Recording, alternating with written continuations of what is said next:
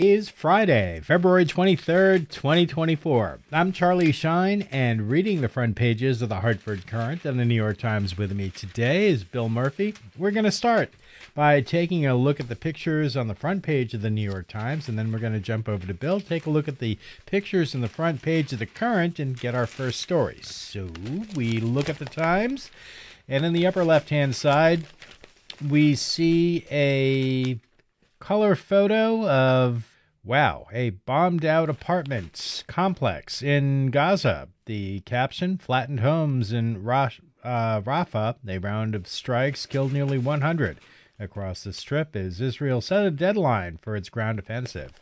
And uh, more on that as uh, the broadcast progresses, but uh, the picture itself uh, looks like um, basically shattered apartment building. And then you can see in the uh, center of the picture, you've got a family sitting in an apartment where the outside wall has been completely destroyed and they're just sitting in the apartment. As we move on down at the fold, we have a picture of Mexico's President Andres Manuel Lopez Obrador. Uh, the story itself in Mexico, U.S. eyed company, a leader kept. And right under the fold, a photo uh, captioned Farewell Too Soon. Mourning Kelvin Kiptum, a Kenyan world holding re- marathoner who died this month at age 24. And then finally, on the uh, we got two thumbnail photos. Uh, we have uh, Paris Jewel for a day shut for Jewel rather shut for the fourth day. Unions for striking workers say mismanagement by the Eiffel Tower's operators risk needed uh, repairs. And then uh, the final photo from the weekend section celebrating blackness. A founder of the uh, Kamoinge workshop, uh, Ray Francis, took photos that document members of the African diaspora. Uh, and uh, that's the photo itself is um, looks like two black women, one with a an afro and the other one with a much shorter haircut. Both, uh, but they are both women though. Um, uh, circa 1970s, it says the photo, and that's it for the pictures in the front page of the New York Times. We now jump over to Bill and get the pictures in the front page of the Courant and our first story. Hello, Bill. Hello, Charlie. Uh, nice pictures on the front page. Uh, Flower Power. That is the headline here, big black letters. I'm going to read the caption, and I'll uh, I think that kind of explains it, but I'll, I'll expose, expand on that. Uh, Barbara Sagis of Branford and Paula McDonough of Monroe take photos of primroses at the Connecticut Greenhouse Growers Association booth as they start to plan their gardens for spring during the Connecticut Flower and Garden Show on Thursday at the Connecticut Convention Center in Hartford. And that's just what they are two, two ladies. Uh, one of them has her phone, looks like she's taking a picture. Beautiful flowers, red, yellow, white. And underneath that, uh, Jenny Pham of Waterbury gets her photo taken at the Gresczyk Farms landscape display during the flower and garden show. And it says the show runs through Sunday. So looks like that's a touch of spring on the way. That's good. Flower show. Two other pictures. Uh, one is a picture of President Biden meeting with the mother and sister of Alexei Navalny yesterday. Uh, that was in San Francisco. Uh, he's out there, I believe, campaigning. And one other picture uh, Dr. Elizabeth Loftus, a psychology professor specializing in memory at the University of California, Irvine, tests for the def- uh, testifies for the defense Thursday, uh, day 26 of Michelle Troconis, and she's sitting there uh, gesturing and talking into a microphone.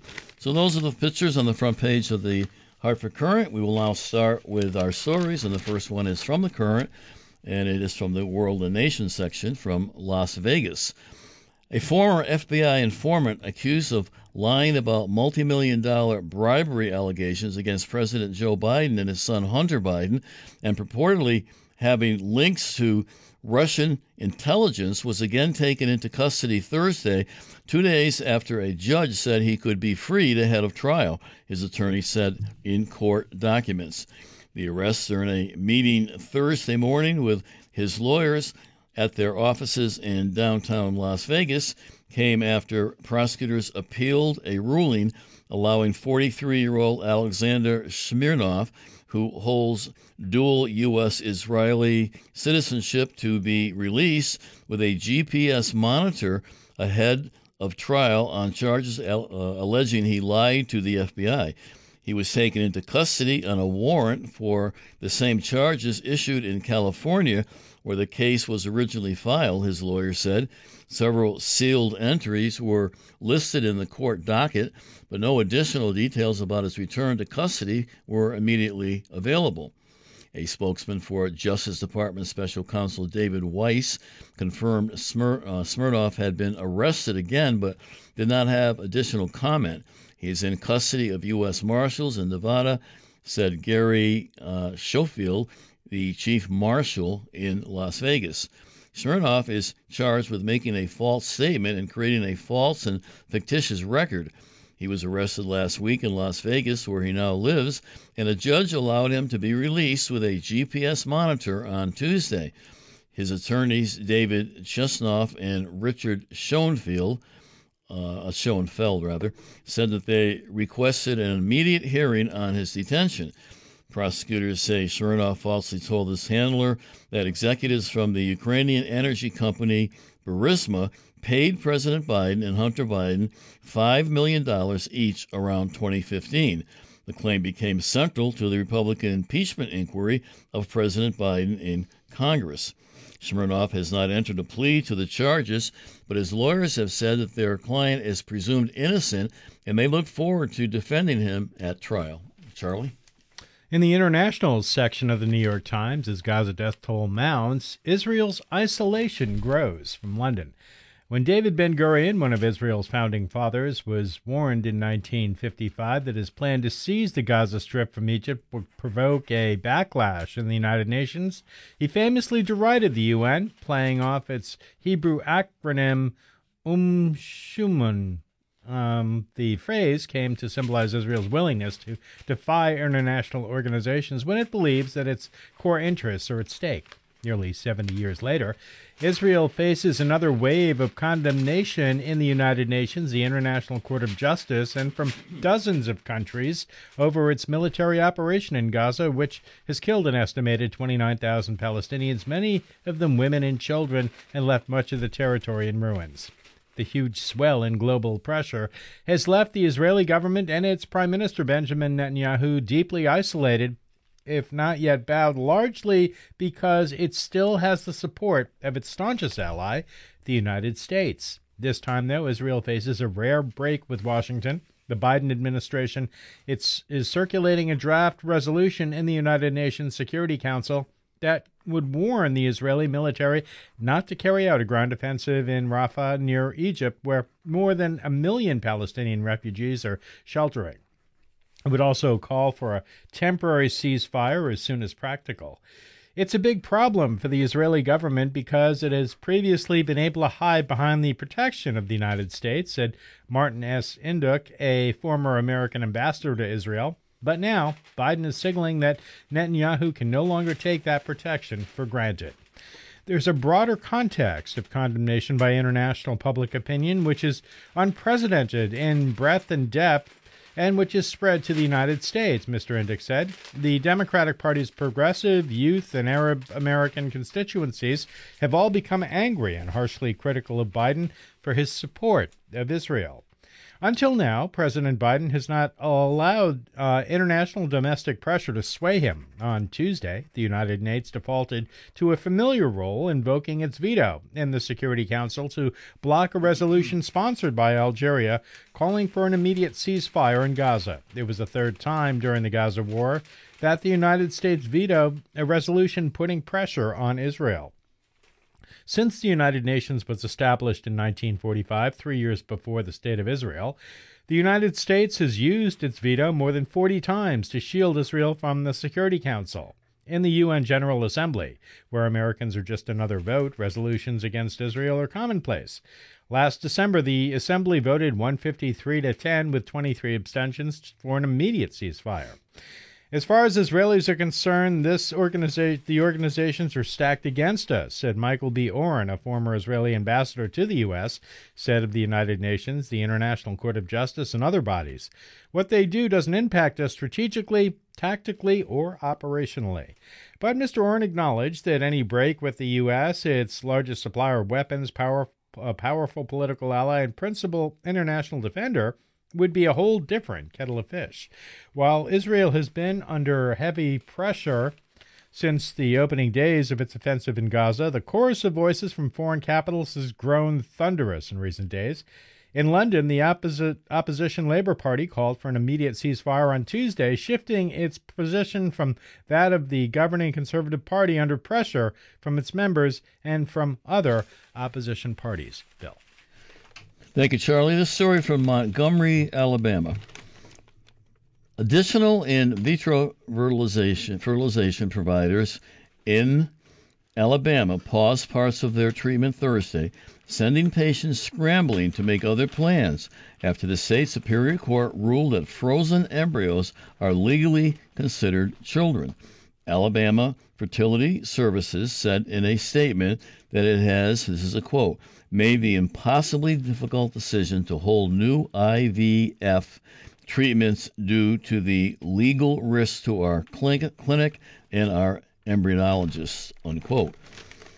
The Center for Reproductive Medicine at Mobile Infirmary also decided to pause IVF treatment because of the ruling. The decisions come to a uh, come a day after the University of Alabama at Birmingham Health System said in a statement that it was pausing IVF treatments so it could evaluate whether its, patients or doctors could face criminal charges or punitive damages.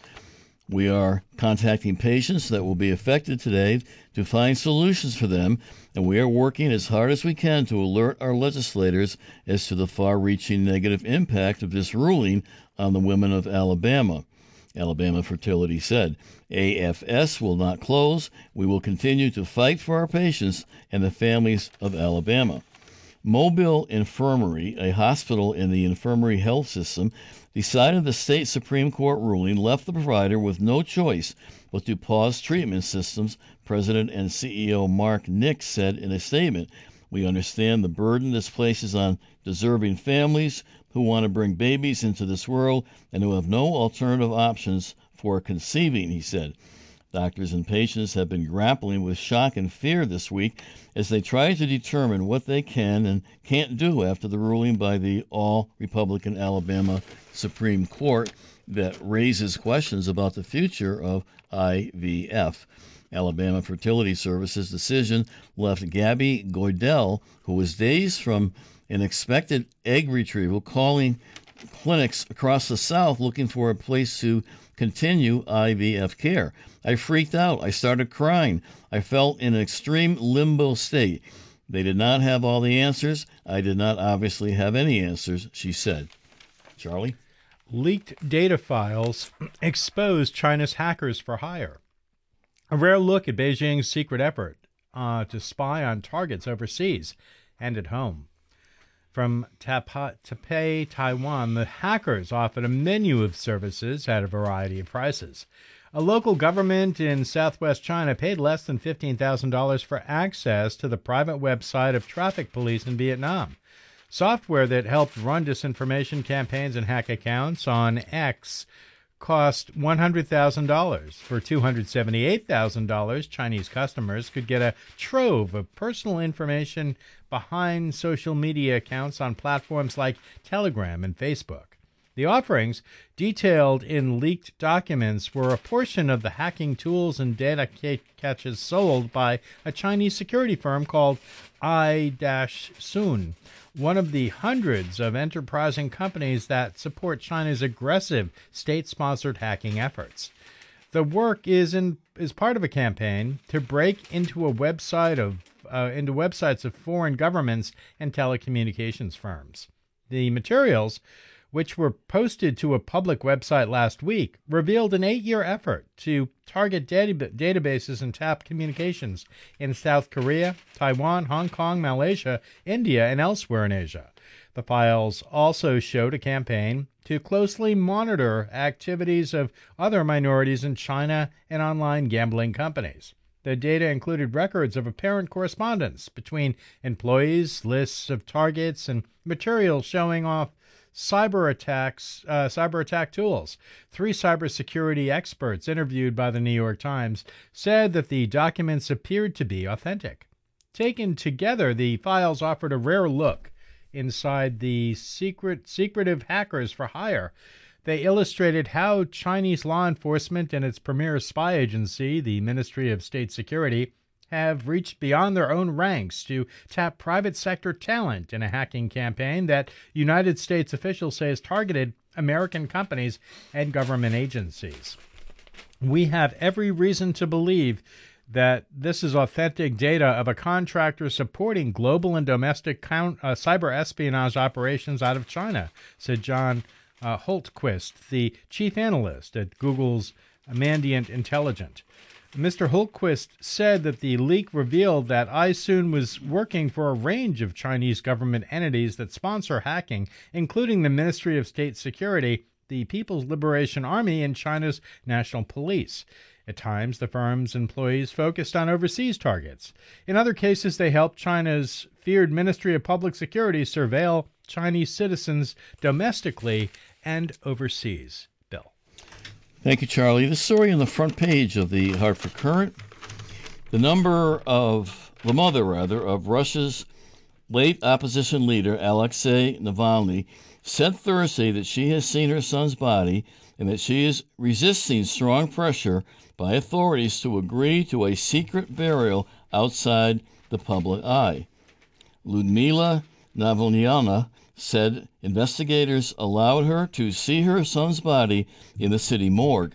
She said she reaffirmed the demand to give Navalny's body to her and protested when she described as authorities were trying to force her to agree to a secret burial.